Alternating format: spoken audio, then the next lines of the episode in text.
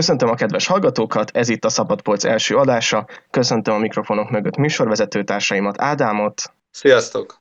Alexet. Sziasztok! Én pedig Ákos volnék. Először is néhány szóban szeretnénk beszélni nektek erről az új formátumról. Akik már régebb óta követik a csatornát, már tudhatják, hogy a mi fő műsorunk a vágatlan verzió, ahol három hetente beszélünk ki különböző filmes tematikákat, ezt a műsort már egy jó ideje az Apple Rádió stúdiójában rögzítjük, ami jelenleg a koronavírus helyzet miatt bizonytalan időre elérhetetlenné vált, és mi végül úgy döntöttük, hogy a tartalomgyártást nem hagyjuk abba, és hát minőségileg, ahogy ti is halljátok, visszatértünk a gyökerekhez, és ilyen klasszikus hanghívás stílusban fogjuk készíteni a podcastjeinket. Viszont a vágatlan verzió filmes tematikái egészen a szívünkhöz nőttek, és hát sajnálnánk ebben a rosszabb hangminőségben, illetve a videóhívások mindenféle ügyetlenségeivel együtt rögzíteni. Éppen ezért a vágatlan verzió klasszikus formában szünetel egészen addig, amíg újra stúdióhoz nem jutunk. Addig is, ahogyan sokan mások, mi is otthon ülünk, és a kelleténél talán több időnk van olyan dolgokra, amiket eddig halogattunk. Én azt hiszem, beszélhetek mindhármunk nevében, hogyha azt mondom, hogy mindannyian sokkal kevesebbet olvasunk, mint amennyit szeretnénk, vagy mint amennyit jónak tartanánk. Éppen ezért ezt a bezártságot arra használjuk, hogy könyveket ajánljunk egymásnak, azokat elolvassuk, és nektek a olyan könyvajánló podcastben meséljünk róla, és beszélgessünk az adott könyv kérdéseiről, erősségeiről és gyengeségéről, és ez lenne a Szabad Polc Podcast. A műsorról még annyit érdemes tudni, hogy két hetente fogunk jelentkezni, viszont az eddigi műsorainkkal ellentétben nincs fix megjelenési nap, így minden második héten, amikor elkészülünk vele, megosztjuk a szokásos felületeinken, YouTube-on, Spotify-on, iTunes-on és minden más felületünkön.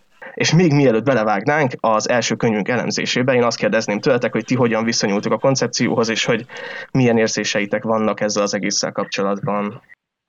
Hát én örülök egyébként, hogy most egy ilyen, vagy először ilyen szkeptikusan álltam hozzá, hogy legyen ilyen kaotikus adás, hogy ne, ne, ne legyen meghatározó, hogy, hogy mikor van nap, meg hogy, hogy, hogy jövünk ki. De így most, most már így, főleg ez a szabad polc, most már egészen örülök, hogy ilyen, hogy, hogy, szóval azt gondolom, hogy egyébként ezekben az időkben bár fontos az, hogy, hogy megtaláljunk egy új struktúrát, amit nem kapunk meg kintről, mert hogy ugye mert a koronavírus most gyakorlatilag elmosta a rendszereinket, meg az ilyen külső szabályozó egységeket, de mégis azért lennék mégis amellett, hogy, hogy tök jó ez, hogy, hogy, hogy most mégis ilyen kaotikusan módon jelenünk meg, mert hogy lehetséges, hogy pont az ezzel kapcsolatos azonosulás az, ami, ami jó, jó érzés lehet ilyenkor, hogy, hogy látni, hogy, hogy van a spontaneitásban is szépség, meg hogy jó, jót is ki lehet hozni abból, hogyha az ember spontán.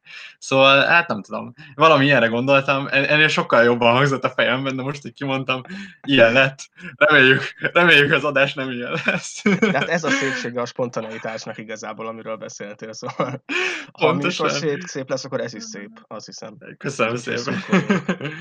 Hajrá, Ádám. Igen, hogy nagyon örülök, hogy hát ha nem is a podcastet tudtuk a klasszikus értelemben folytatni tovább, hanem egy új formátumot találtunk, mert azért mégis az nekünk is ad fajt, valami fajta megtartás, meg rendszert a hétköznapjainknak, hogy azért lehet valamire készülni, meg lehet valamivel foglalkozni, ha, ha még az nem is a, a szívünkhöz oly közel álló filmek, hanem egy kicsit a, a nem tudom, elvontabb könyves világ, de, de szerintem ez egy jó, jó formátum lehet arra, hogy egy kicsit gondolkodjunk és beszélgessünk. És legalább így veletek is tudok beszélgetni, és e, nem szakadnak meg a kapcsolatok, ami, ami nagyon fontos. Kezdjünk is bele a könyves blokkunkba. Az egészen biztos, hogy minden könyves podcast így nagyjából ugyanazzal a e, feladattal fog indulni, ami abból áll, hogy mindannyian e, megpróbáljuk elmondani, hogy miről is szól ez a könyv, egy olyan barátunknak, aki még nem olvasta ezt a könyvet, és egyáltalán nem is hallott róla, így próbálunk titeket is, vagy az összes olyan hallgatót, aki még nem olvasta a könyvet bevonni a beszélgetésbe. Úgyhogy szerintem kezdjük is el. Hát akkor én elkezdeném ezt az ilyen ajánlós blokkot. Az, amiről ma beszélgetni fogunk így, az Konrad Lorenznek a Civilizált Emberiség 8 halálos bűne című hát könyve, vagy hát ilyen eszéje, talán inkább eszének nevezhetnénk.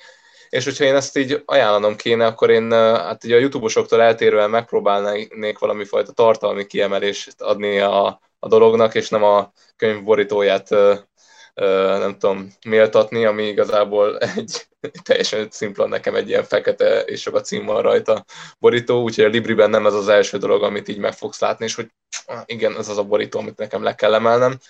A könyvről akkor tehát azt tudnám elmondani, és hogy miért, miért, miért szeretem az ilyen könyveket, mint ugyanúgy, mint a Peterson könyvnél, nagyon tetszik egy, egy olyan felépítés, hogy ugye 12 szabály volt pontokba szedve, itt pedig ugye 8 halálos bűn van pontokba szedve, és szeretem alapvetően az ilyen gondolati felépítést, ahol pontokba meg sorrendekbe rendezünk bizonyos kérdéseket, és szerintem az író nagyon jól körüljárja ezeknek a, a problémáknak, amiket ő fölvet a, a, a lényegi kérdéseit, és szerintem nagyon gondolatébresztő könyvről van szó, de szerintem majd még erre vissza fogunk térni, hogy ez mit is jelent pontosan, röviden ennyi. Igen, hogyha én egy barátomnak kéne ajánlanom ezt a könyvet, akkor alapvetően úgy mutatnám be, hogy ez egy olyan könyv, amit ilyen tipikusan egy OK boomer emberke írt, de nagyon releváns hozzászólásai vannak a világhoz, és hogy hát így igazából azt mondanám, hogy, hogy lehet, hogy elretten majd, hogy úgy kezdődik nagyon, hogy mint aki teljesen lemond erről a világról, és hogy egy borzalmas hely ez a föld, amiben élünk, de, de hogy abszolút érzem benne a javítási szándékot, és hogy talán azt kell nézni ebben, hogy mindegyik, mindegyik bűn egy inkább egy figyelmeztetés, és, és, és talán úgy tudnám ajánlani egy, egy barátomnak, hogy, hogy nézze meg, hogy ezek közül a bűnök közül ő melyikkel él, és mely, melyiket miképp használja az életében, és hogyan tudna ezeken változtatni, és próbáljon meg ennek. Mértem, mert egyébként mindegyik bűn egészen releváns és egészen igaz, vagy érvényes szerintem adott kontextusban, de persze mondom, nyilván megint csak egy ilyen adag, van, van benne egy adag vészjóslás, vagy ilyen kárálás is, talán így, így mutatnám be. Ákos, te hogy mutatnád be egy barátomnak? Azt hiszem, hogy azt emelném ki, hogy vannak olyan könyvek, amik ilyen gondolkodási alapcsomagokat adnak át, és hogy ezekkel a könyvekkel olyan szempontból érdemes vigyázni, hogy nem szabad száz százalékban elfogadnunk őket. Szerintem itt ez a veszély nem áll fent, mivel hogy ez ugye a 70-es, 80-as években készült maga a könyv, és hát azóta már nagyon sok kérdésnek látjuk a jövőjét, és nagyon sok gondolatból látszik az, hogy mi az, ami releváns, és mi az, ami kevésbé releváns. Minden esetre ez egy ilyen gondolkodási alapcsomag, amit ugye Konrad Lorenz ad át. Ugye róla azt kell tudni, hogy egy biológus, tudom, zoológus és etológus figura, szóval alapvetően egy ilyen természettudományos nézőpontból tekint az emberiségre, és hogy mivel hogy halálos bűnök szerepel a címben, abszolút egy pessimista olvasmány, és amit még kiemelnék emellé, hogy, hogy, hogy nagyon le van egyszerűsítve a könyv, ami szerintem inkább pozitív, mint negatív ilyen olvasási szempontból. Ugye nagyon rövid, és ez a bevezetőben ugye említve is van, hogy próbálta úgy megírni, hogy mondjuk egyszerűbb legyen, mint mondjuk a differenciál vagy integrál számítás, amit egyébként középsuliban tanulhat, tanulnak az emberek, szóval ezt így nagyjából mindenki meg fogja érteni. Szerintem ez vitatható, mert azért vannak benne kicsit ilyen meredek pontok, főleg így a vége felé, ahol ilyen kísérletezési módszertani dolgokról beszél, de egyébként alapvetően egy egyszerű és szerintem jól érthető könyv. És szerintem olvassuk fel ezt a nyolc bűnt, csak hogy így nagyjából mindenki képbe kerüljön arra, arról azzal kapcsolatban, hogy hogyan épül fel a könyv, tehát hogy milyen, milyen váza van a könyvnek. Az első bűn a túlnépesedés. A második bűn az élettér pusztulása. A harmadik bűn a versenyfutás önmagunkkal, a negyedik bűn az érzelmek fagyhalála, az ötödik bűn a genetikai összeomlás, a hatodik a tradíciók lerombolása, a hetedik a dogmák ereje, és az utolsó főbűn pedig az atomfegyverek. És uh, ilyen, igen, ilyen egy, egy, egy-két szavas címek vannak egyébként összefoglalva, és aztán csak úgy, mint a Peterson könyve egyébként, amit Ádám felhozott, így egészen távoli mesdjékig nyúlunk át, úgy érzem, ezekben az elemzésekben. Azt gondolom, hogy akkor érdemes akkor az elsővel kezdeni, kronológiai sorrendben haladjunk, akkor tehát az első probléma, amit Lorenz felvet, az pedig a túlnépesedés. Erről nektek mi a gondolatotok, és mi a viszonyatok ehhez a kérdéskörhöz? Ti is valóban ezt ilyen nagy problémának látjátok, vagy ez nem annyira fontos? Szóval hogy én szívesen kezdem, mert ez egy hozzám, vagyis a szívemhez nagyon közel álló fejezet volt, és főleg azért, mert itt arról van szó, hogy, hogy maga a túlnépesedés az hogyan jár azzal, hogy, hogy maga az emberi kapcsolatrendszereink is így felhigulnak, és hogy a, az, az a szociális háló, ami tart minket, és tartott minden embert így az élete során, az, az így uh, szerkezetében mennyire megváltozik. És hogy az eltömegesedéssel valahogy így a, a barátságaink, vagy az egész életminőségünk is eltömegesedik, és ez egy uh, tök jó gondolat, ugyanúgy 2020-ban, mint, uh, mint a 70-es években. Igen, én azt tenném hozzá, hogy tök jó, hogy megfigyelhető, hogy ilyen inverse kapcsolatban van a, a, a, a minőség és a mennyiség a kapcsolatok terén. Tehát igazából minél több emberi kapcsolat és minél több emberi ö, ember van közelebb hozzád, igazából annál embertelenebb a világ, vagy a környezet, amiben élsz, és szerintem ez ennél is sem jobb példázat a, a nagyvárosi életre, ahol egy metróra felszállhatsz, és ott van melletted száz ember, és mégis annyira embertelen és nyomasztó az egész, ahogy ott passzírozkodni kell az emberek között, úgyhogy ez a része egyébként nekem is eléggé tetszett. Ugyanakkor itt is éreztem, már amit említettem az ajánlóban is, hogy ezt a kis boomerkedést, hogy így a, a Wisconsin öregházas pár az mennyivel jobb, mint a, a nem tudom, fiatal emberke ott a nagyvárosban. De hogy ez a könyv szerintem amúgy ilyen ha ma írták volna, akkor ez az a könyv lenne, amit úgy neveznénk, hogy oké okay boomernek lenni. Mert hogy... Uh szerintem, mert hogy igazából én, én tök egyetértek a csávóval. Nem, nem arról van szó, és én is egyetértek, csak hogy eh, inkább az a vicces benne, hogy, hogy, eh, hogy ez mennyire egy ilyen mémé változóta, hogyha amúgy, amúgy valamennyire így idealizálod a, a múltat, vagy az ilyen tradíciókhoz köthető dolgokat, akkor már oké okay, boomer vagy, nem? Vagy... Igen, de hát ugye erről van egy külön fejezet. Tehát fejezet, gyakorlatilag igen. Igen. Hát de most nem tudom, hogy ezt így elengedjük el a túlnépesedés témát, és ugorjunk át erre a fejezetre, de uh, én is megragadnám a, a, azt, amit ti is mondtatok, hogy uh, az az összezsúfolódás és az agresszió így a, a nagyvárosokban az így hát egészen, uh, egészen speciálisan megfigyelhető. És ez a gondolat igazából talán azért nem, nem üt már akkorát, mert e, e, igazából az egész könyvre elmondható, hogy nagyon sok gondolat a mainstream vált azóta hogy nem tudom, hogy ezt mm. így érzékeltétek ja. a könyv során, és hogy szerintem ez a túlnépesedés és az, amit így, hát igazából már mindenki tapasztalt a saját bőrén, de ez lehet, hogy akkor, de nem, de a 70 éves, 70-es években is már azért bőven voltak már ilyen, ilyen nagyvárosok. Szerintem a lényeges különbség az akkori és a mostani elgondolás között az az, hogy szerintem akkor még jobban idealizálva volt ez, ez a nagyvárosi lét. Vagy hogy szerintem ez az ilyen ilyen neon magány, ami az így, a, nem tudom, mondjuk a Blade Runner filmekben így nagyon megvan, meg az, hogy egy ilyen, ilyen ködös nagyvárosban sétálsz a tömegben, és mennyire egyedül érzed magad, szerintem az még ekkor nem volt annyira kiemelve, vagy nem volt annyira átérezhető, mint, mint most. És hogy szerintem, a, amire ő is utal, ami egy nagyon, van egy nagyon szép allegória a, könyvben, hogy, hogy maga az ilyen külvárosi negyedek, azokkal a tömbházaikkal ugyanolyan életidegenül épülnek fel, mint a rákos sejtek, és hogy szerintem ez akkoriban egy nagyon progresszív gondolat volt. Még, még... Ez a következő fejezet egyébként, de igen, igen, igen, igen. Mármint, hogy én is pont erre akartam rá, rávilágítani, hogy, hogy mennyire király, hogy így, nekem azt tetszik egyébként a Lorenzben a legjobban, és akkor fel a második fejezet kapcsán, ami az élettér pusztulása, hogy, hogy, hogy mennyire meg tud vonni ilyen analógiákat, vagy ilyen analogikus megfeleltetéseket a, a sejtvilág, a, az ilyen mikrovilágok és a mi makro emberi világaink között. Úgyhogy bocsánat, hogy belevágtam, csak hogy ez, ez pont a, a második részhez egy ilyen, szerintem ez, ez annak így a hajtó gondolata.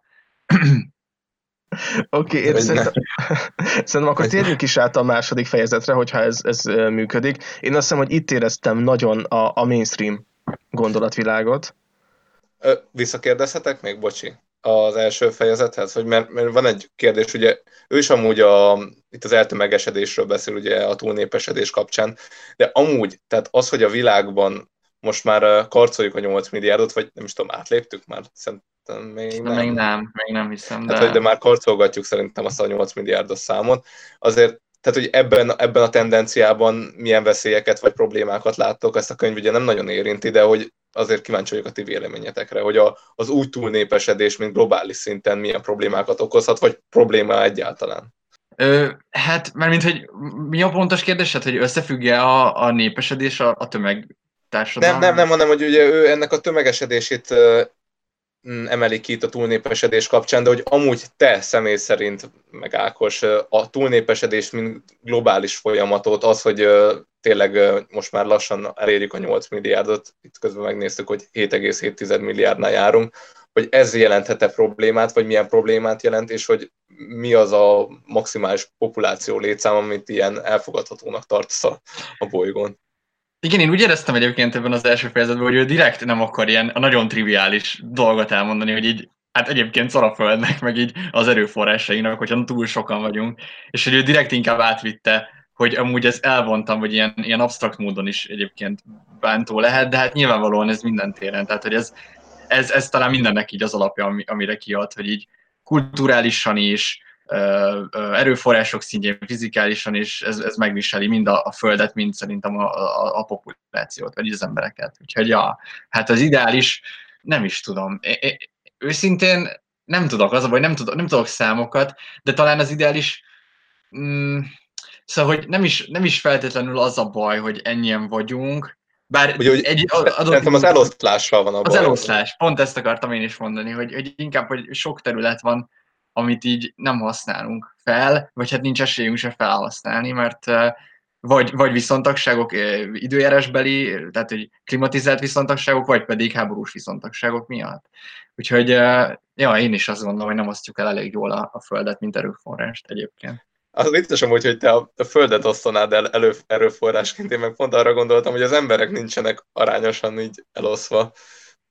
Ja, Mert, hogy arra gondoltam, hogy bizonyos területek túl túl vannak lakva, úgy értve, hogy mondjuk hát India, Kína, Afrika, hát viszonylag zsúfolásig van, miközben Európában pont az a probléma, hogy ugye a populáció el van öregedve, és hát fiatalokra lenne ennek szükség, és hogy így nem, így nem vagyunk egyenlő eloszlásban.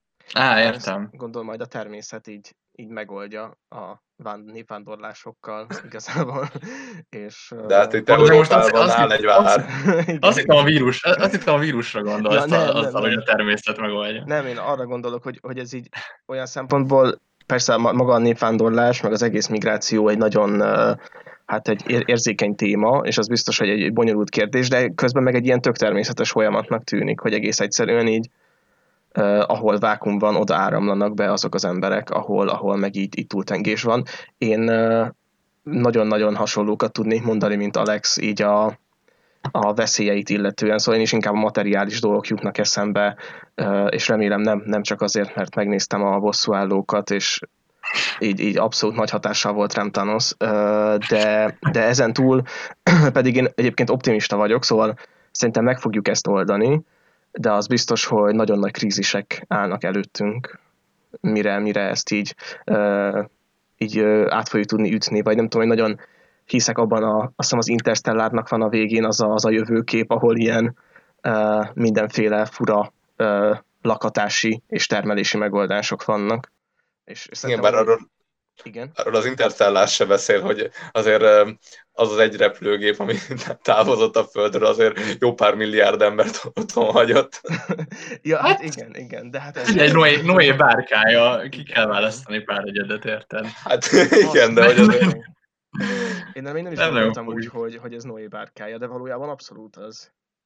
Hát Szerintem igen, mindegyik egy ilyen. Szóval ezek mind ilyen bárka történetek általában. Szóval hogy valahogy így ilyen arhetipikusan ott van az emberben, hogy amikor egy ilyen apokalipszis van, akkor csak egy ilyen nagyon kis közösség élheti túl. De egyébként mondom, ez még a, a Ragnarök, most akár a Torra is lehet gondolni, egyébként lehet gondolni a, a, a, a mitológiára is, hogy ott is már úgy feltételezték, hogy amikor kitör a Ragnarök, meghalnak az istenek, meghalnak az emberek, de marad két-három ember, akik egy ilyen fáról újra populálják ez világot, és kezdődik minden erőről. Legalább lehet hogy, lehet, hogy ez lesz a jövő. Reméljük, hogy fel leszünk a hajón, nem tudom, hogy bármi lehetőség is van rá, valószínűleg nincs, de hát... Én úgy képzeltem el, hogy te úgy képzeld el magadat, hogy te biztosan rajta lesz a hajón. Sajnos nem. Pedig én nem én szívesen elképzelném magam arra a hajóra, de, de hát gondolom esélytelen kis magyar gyerek. Én nem tudom.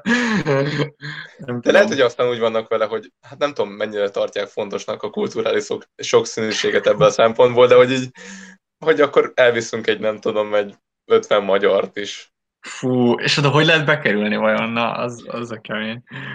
Hát remélem, hogy ennek globális kiválasztási rendszerei vannak, nem pedig lokális. Igen, rábízzák egy helyi szervezetre. Na, Igen. jó, menjünk tovább, nem? Vagy mi, mi van, mi, akkor menjünk a második fejezetre, ami nekem az egyik, az egyik, egyik, ott van az egyik top-top fejezet között, pont ami a, a hasonlatok miatt, és hogy régóta foglalkoztat engem az, hogy így a helyeink igazából egyre inkább ilyen nem helyekké válnak, szóval olyan kultúra nélküli és identitás nélküli terekké, ahol egyébként nyomasztó létezni. És hogy ebben egyébként egy csomó e, ilyen szöveg van, hogy például a ezek a panellakások, tudod, amik ilyen kurva magasra nőnek, ilyen tízemeletesek, egyébként Európában ebből sokkal több is van, mint, bár mondjuk ő is európai. Na mindegy, arra gondoltam, hogy ezt egy amerikai írta volna, akkor még csak nem is látta mondjuk egy magyar lakótelepet, de hogy, de hogy ezek meg se érdemlik a lakóház nevet, mivel ezek legfeljebb szűk, kényelmetlen ólak, haszon emberek számára, mint a haszonállatok tartásmódjához hasonlóan. És ez nekem, ez nekem ilyen, ilyen meg, tehát, hogy megfogott ez a gondolat, hogy tényleg igazából ezekben a tíz emeletesekben úgy élnek az emberek, mint ilyen haszonállatok, vagy mint ahogy szokták mutogatni az ilyen vegán, sokkoló videókban, hogy úristen, a csirkék ilyen picike helyen élnek, de egyébként vannak emberek is, akik így, nem tudom, tíz négyzetméteren tengődnek, úgyhogy ez para. Igen, én azt hiszem, hogy talán itt éreztem, ahogy már említettem is, a leginkább mainstream gondolatokat, de valószínűleg azért, mert hogy azokban a buborékokban, amikben én forgolódok, nagyon erős ez az ilyen környezetvédő vegán vonal, és éppen ezért ez biztos, hogy a 70-es években valami elképesztően progresszív volt maga az, hogy, hogy elvinni ezt az egész fejezetet odáig, hogy hogy igenis van annak egy, egy emberi értéke, hogy gyönyörködünk a sokszínűségben, hogy gyönyörködünk a természetben, és hogy azzal kapcsolatot ápolunk. Egyébként szerintem azt ilyen érdemes megjegyezni, hogy nagyon rövidek ugye a fejezetek, ugye már mondtuk, hogy ez egy rövid könyv, és, és szerintem így nagyon nehéz egyébként ilyen biológiai allegóriákat, meg mindenféle hasonlatot így jól felépíteni, de szerintem egészen jól megvalósulnak, szóval nagyon, kis térben nagyon szép gondolatívek vannak fel, felfuttatva, és hogy ez egy nagyon szép gondolatív, de én ezt egy kicsit untam már, mert hogy nagyon sok ilyet végighallgattam már mindenféle kocsmaasztalok mellett, meg egyetemi előadásokon is, azt hiszem. Ráadásul annyira igazából talán nem is progresszív, mert hogy 73-as a könyv, ha jól, jól emlékszem, és hogy azért addigra már lefutott a hippi korszak, igen, le is futott a hippi korszak úgy, úgy teljes egészében, és hát a, ha valaminek ezek az ilyen már megjelentek az ilyen klímavédelmi, meg természet iránti vonulatai, akkor az a hippi mozgalomnak voltak, tehát igazából ebből a szempontból igazából újat nem mond.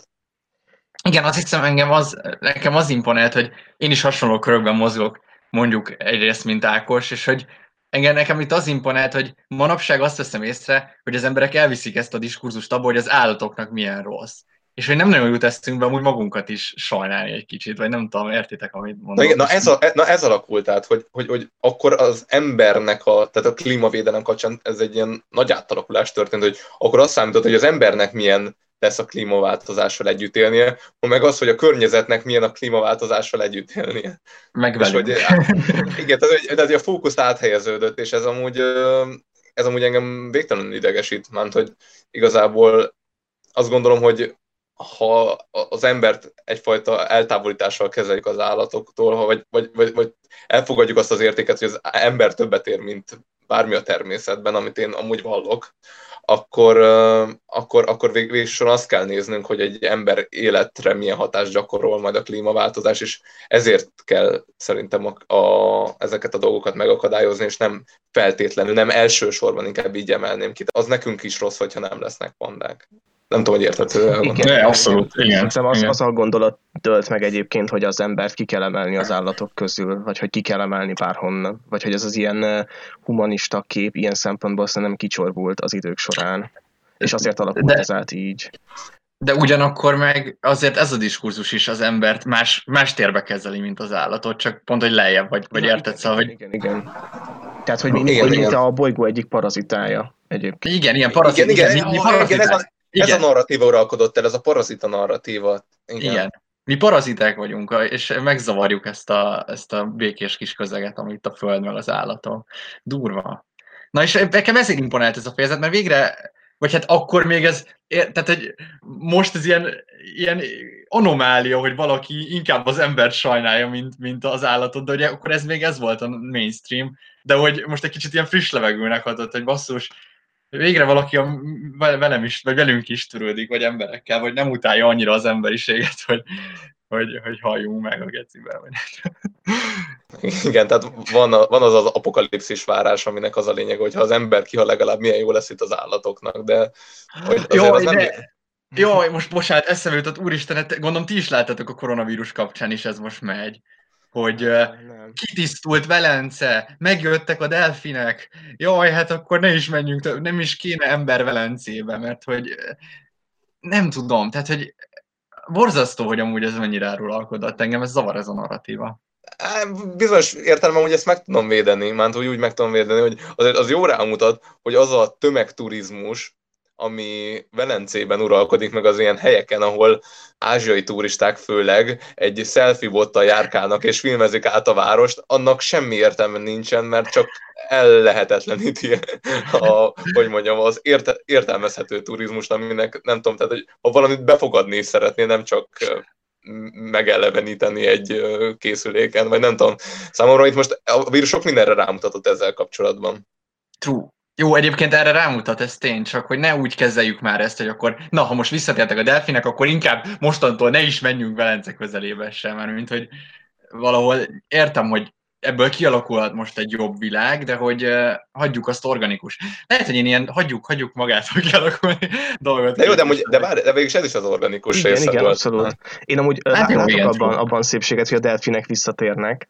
Uh, az, ja, én is látom. Igen, igen. Most mindenki azt fogja írni a hallgatók közül, hogy nem látom a szépséget. De, de Mondjuk. igen, csak hogy, hogy a maga ugye a következtetés rossz, hogy, hogy, a, szóval, hogy így menjünk nyugodtan Velencébe, csak uh, osszuk el Velencét.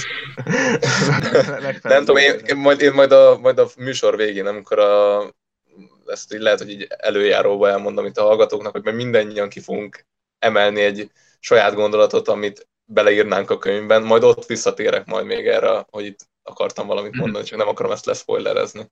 Mm-hmm. Mm-hmm.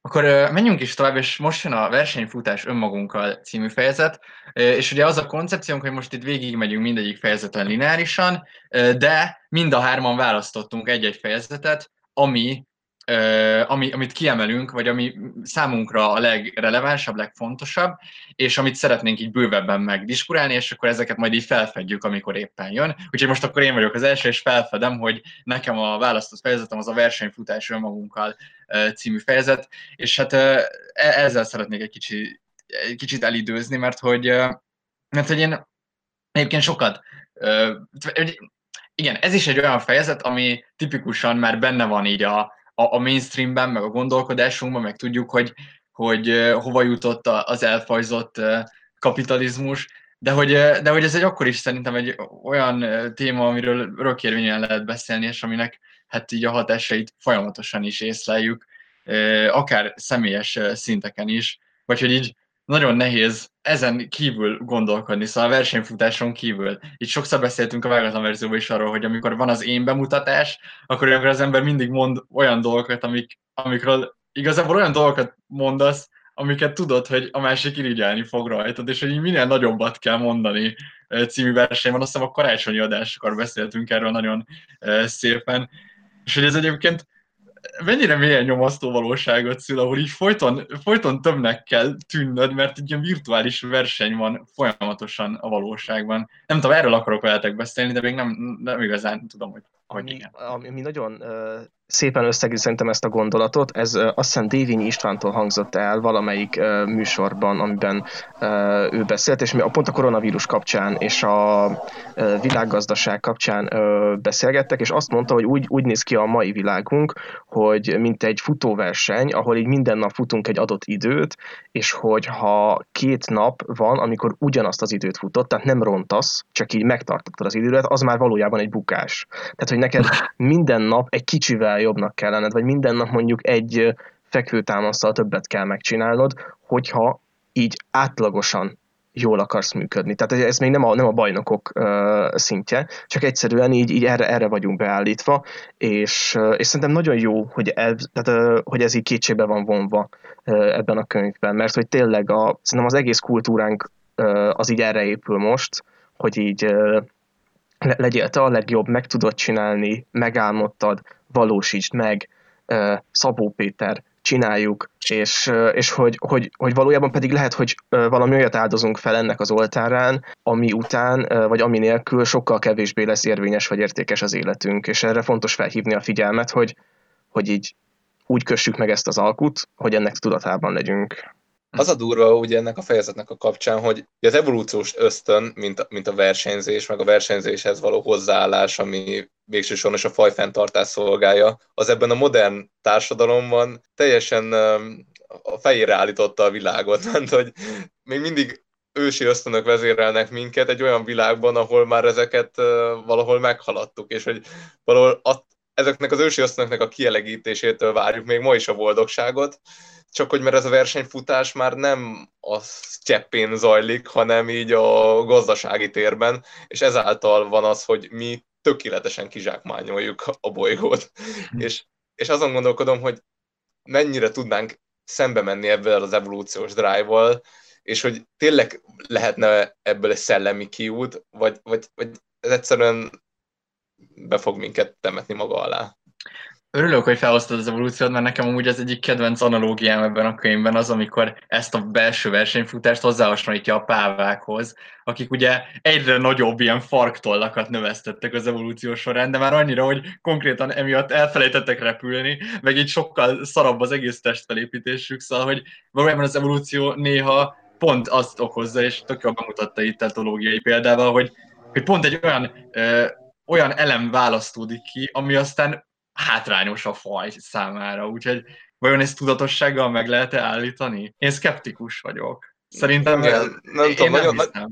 Na, nagyon erős az evolúciós ösztön, ezt főleg állatoknál lehet megfigyelni. Én nagyon kedvelem a David Attenboroughnak a, hát bármelyik munkáját, de volt egy ilyen, hát nem is tudom, azt egy éve láttam, pókokat mutatott be, akiknek a párzási szokásait, tehát a póknak a párzási szokásait, egy bizonyos póknak, most ezt nem mondom meg nektek névről, hogy melyik, de az volt a lényeg, hogy a hím táncolt a nősténynek, és a táncával kellett legyű, lenyűgöznie, és párosodásra alkalmassá válnia, és hogyha így nem tetszett a nősténynek, akkor így elhajtotta, és hogyha igen, akkor, akkor ugye hát együtt háltak szépen fogalmazva a pókok, de a vége az volt, hogy a nőstény megölte a, a hímet, és megette. Ez valamilyen evolúciósan szerintem a hímnek ez teljesen egyértelmű, hogy ez fog történni, és mégis belemegy.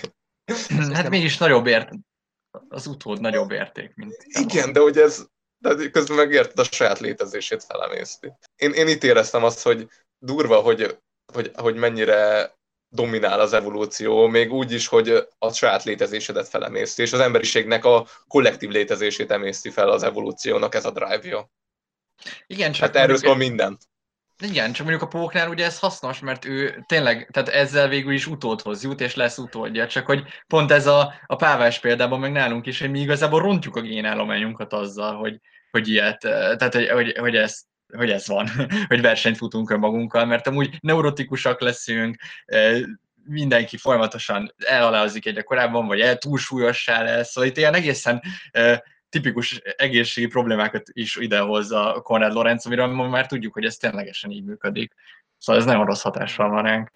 Bár szerintem egyébként az egyének szintjén ezt könnyebb uh, szabályozni, vagy hogyha az biztos, hogy kollektíven nem lehet ebből kitörni, mert hogy uh, hát így, így a kollektívának az ilyen szintű drive-ját szerintem nem lehet befolyásolni, de pont egy ilyen könyv hatására, vagy, vagy így sok ilyen olvasmány hatására szerintem így az egyének felismerhetik azt, akik erre nagyon fogékonyak, vagy szóval különösen rossz érinti őket ez a neurotikusság, hogy, hogy, hogy így kilépjenek ebből a folyóból, amiben vagyunk, és akkor így elinduljanak egy másik irányba, és, és fel, felszabadítsák magukat ez alól, de ez egyébként szörnyen nehéz, mert hogy tényleg a, egymástól ezt várjuk el, saját magunktól ezt várjuk el, Szóval... És amúgy ezen szerintem, szerintem rontott a korunk, szóval hogy a Conrad Lorenz óta, ő még itt olyanokat ír, hogy így ma már az ember ugye nem tud igazából egyedül maradni, és hogy nem tudom, elviszi a hangfalat a biciklimnek a csomagtartóján, de hogy ma már egyébként nem csak ez van, hanem felmész a, a Facebookra, és akkor egyből azt fogad, hogy nézd meg ezt a négy éves gyereket, aki a módszertot eljátsza hátrafelé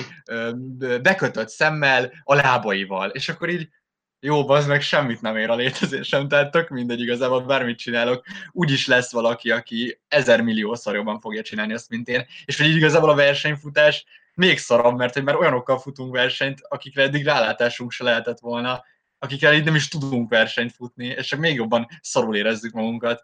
Erről beszéltünk egyébként a, a, a, azt hiszem az Amadeus kapcsán.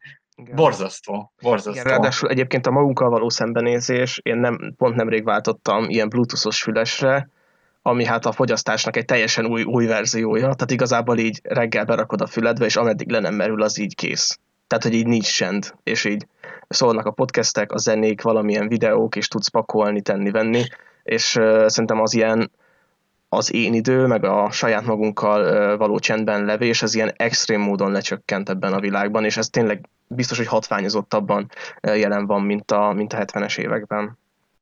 Igen, az a durva, most igazából elgondolkodtam ezen az ázsiai kisfiús példán, amit mondtál, hogy ugye csukott szemmel hátrafele eljátsz a Mozartot, hogy igazából ennek amúgy valahogy le kéne ölni a lelkesedést a versenynél. Mánt, hogy így arra gondoltam, hogy így pont az, hogy el kéne menni, hogy jó, oké, ezzel nem tudok versenyezni, nem is kell versenyezni, hanem megpróbálom a saját magam élvezetéért csinálni a dolgot, de mielőtt ez megtörténhetne, ilyenkor jönnek képbe a trénerek, akik azt mondják, hogy de, mégis kell a verseny, és még visszapörgetnek még egyszer abba, hogy nehogy, nehogy véletlenül kiszálljál ebből a mókuskerékből, vagy így éppen kezdenek meg, nem tudom, átütésre kerülni a Lorenzi gondolatok, így manapság, tehát sokan mondják, hogy jó, én ebben inkább így kiszállok, nekem elég a normális élet, műveljük kertjeinket, visszavonulunk, stb.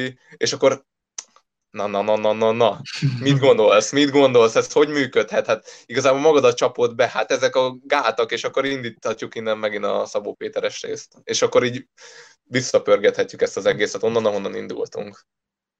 Igen. Ú, ez nyomasztó, most egy eszembe jutott a tréner, akinek ugye nincsenek végtagjai, és hogy ő is így az, hogy így tök menő, hogy ezt így valaki így meg tudja csinálni az életet, de utána ő kiáll, és azt mondja, hogy hát ha nekem ment, akkor neked is fog. Tehát, hogy így belevisz abba, hogy így, érted, elkezdjük hasonlítgatni magunkat hozzá. Így, mi lenne, hogyha úgy mindenki úgy csinálná, hogy ő neki ez így jó, nem kell egymást Na, ez durva, igen. Igen, mert, mert hogyha, hogyha neked, neki sikerült, és neked is fog, de nem lehet végtelen számú, vagy x számú ilyen tréner lehet, tehát nem, nem tudom, tehát, hogy valakiket ez a rendszer elenged. Ja. Jó, örülök, hogy bedobtam ezt a témát, nem gondoltam, hogy ideig is eljutunk, de...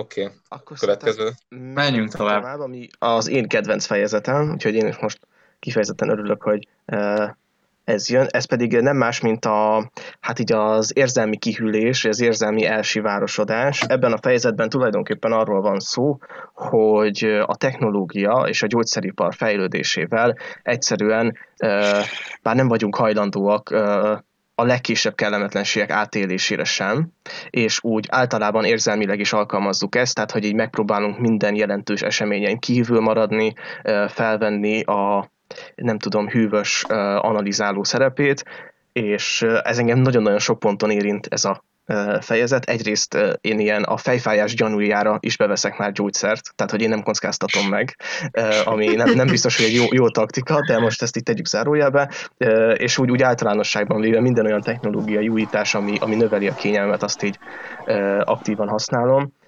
és ami, ami még nagyobb fájdalom, hogy én ezt, ezt az érzelmi kihűlést is meg szoktam figyelni magamon, amikor így híreket olvasok, és ez biztos szerintem azért a hír özönre is fogható, hogyha újjal kellene mutogatnom, hogy, hogy egyszerűen így kívül maradok a történeten, akár például én a koronavírusnál is nagyon-nagyon-nagyon kínosan sokáig játszottam a szkeptikus vagy a cinikus szerepét. Bárki, aki hallgatja az adást, és vele is eljátszottam ezt, én most itt nyilvánosan megkövettem magam, hogy ez, ez egy, egy szép dolog, de hogy itt, itt is erről van szó, hogy így leírják azt, hogy nem tudom, Wuhanban óriási a káosz, és szellemváros van, és akkor én így erre azt mondom, hogy így, hát jó, Oké, okay, most én most, tehát hogy érted, mit kezdjek ezzel, az a világ másik végén van, és különben is. Most jó, oké, okay, Olaszország, értem. Hát Olaszország, de hogy az... Na jó, azért az nagyon durva volt. Hát azért, avassuk be itt azért a hallgatókat. Igen, igen, ezt meséljetek. Hogy, hogy így, én, én ezt így már érzékeltem. Már amúgy Wuhannál érzékeltem, hogy így ez, ez így valahogy, valahogy úgyis el fog jönni. Tehát pont abból, amit a velencei turisták kapcsán, hát az ázsiai turizmus Európában óriási, meg alapvetően tehát az, hogy hova fejlődött mondjuk a, a repülőzés és a, a, a tömegturizmus 2020-ra, az elképesztően összehasonlíthatatlan, még a 2010 vagy a 2004-es SARS járványhoz képest is. És hogy amikor így megtörtént az olasz eset, akkor mondtam Ákosnak, hogy így, hogy így hát ez hát jövő már így nem lesz kollégium, meg így költözhetünk így, vagy de hát így véget ér az egyetem, meg így hát lezárták Olaszországot, érted? Én már nem írok be a naptáromba semmit, mert úgyis hazaküldenek minket, vagy nem tudom. És akkor mondja Ákos, hogy így, á, de mi, nem. és, így, és mondom, így, ezt így nem érzed, hogy így nem, nem hat rád. Hát én így különösebben nem. és, és tényleg Igen, az... semmit nem éreztem, és, és úgy, úgy láttam Ádámot, mint a Rorsakot a Watchmenből.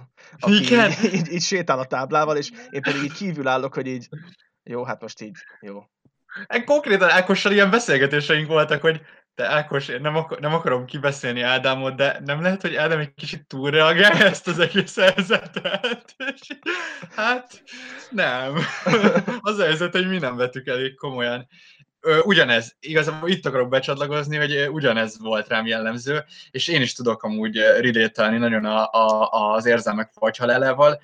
Főleg amúgy itt van, vannak ilyen mondatok, amiket így kiemeltem, és volt egy ilyen, hogy így a, a bosszúságot kiváltó ingerekkel egyre inkább túlérzékenyek vagyunk, az örömmel szemben meg fásultságot mutatunk, és hogy én abszolút azt veszem észre, hogy így egy, egy csomó olyan dolog, ami egy ilyen jutalmazó, meg ilyen jó dolog, például mondjuk játék, vagy filmnézés, vagy, vagy, vagy olvasás, hogy ezt már így úgy, úgy csinálom, hogy egyszerűen nem figyelek oda, vagy nem koncentrálok oda az élmény szerűségére, hanem mondjuk egy filmet nézek, manapság, mert egyszerűen nem tudom megállni, hogy 10 perc után ne vegyem elő a telefonomat, hogy kapjak még több, még több dopamint, meg még több információforrást, és ez borzasztóan zavaró, meg szerintem hátrányos így emberileg, így magam számára legalábbis.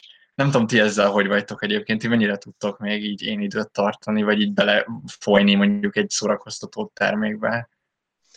Mm, én abszolút tudok én időt tartani, a kerékpározás erre egy, egy kifejezetten jó tevékenység szerintem, de én is abszolút érzem azt, amit te mondasz, ezt az információfüggőséget. Én ezt valamennyire félre tudom tenni, hogyha olyan a közeg, de hogyha nem, akkor én is képes vagyok arra, hogy nagyon nézzük meg az Instán, mi, mi van, mi van a Facebookon valami üzenet, hírek, papapá, pörgés, újra előről, mert az elmúlt három percben történhetette valami, és akkor ez egyfolytában pörög. De amúgy érzem meg, amúgy én még tudok amúgy filmeket nézni, meg ilyesmit. Tehát én az élményét meg tudom élni ezeknek a dolgoknak.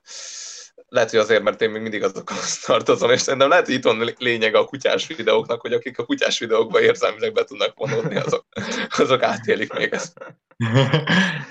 Egyébként van, igazából én mondjuk a mozit pont erre azt hiszem, a moziban nagyon be tudok vonódni, gondolom ott az, az nagyon rásegít, hogy, hogy, hogy, hogy az egész sötét arra koncentrál, meg minden. Illetve akkor tudok még, hogyha társasággal nézek filmet, mondjuk itthon, ami szerencsére viszonylag sokszor előfordul, de hogyha egyedül vagyok, akkor, akkor gyakran így elveszítem ezt a koncentrációs képességet. Én meg nekem egyébként azt lenne a kérdésem, hogy, hogy szerintetek meg lehet-e tanulni ezt? Tehát, hogy, hogy én ezen gondolkodtam, hogy, hogy oké, okay, hogy mondjuk ez, ez a koronavírus a sztori, ez nem volt szép hogy, hogy nem, nem tehát hogy így hamarabb be kellett volna vonulni. De egyébként ez sem, Na, szóval több kérdésem van. Egyrészt, hogy a könyv azt állítja, hogy, hogy jobb bevonódni, és jobb érezni, még fájdalmat is, és örömöt is, mert hogy ez a teljes megélése az életnek.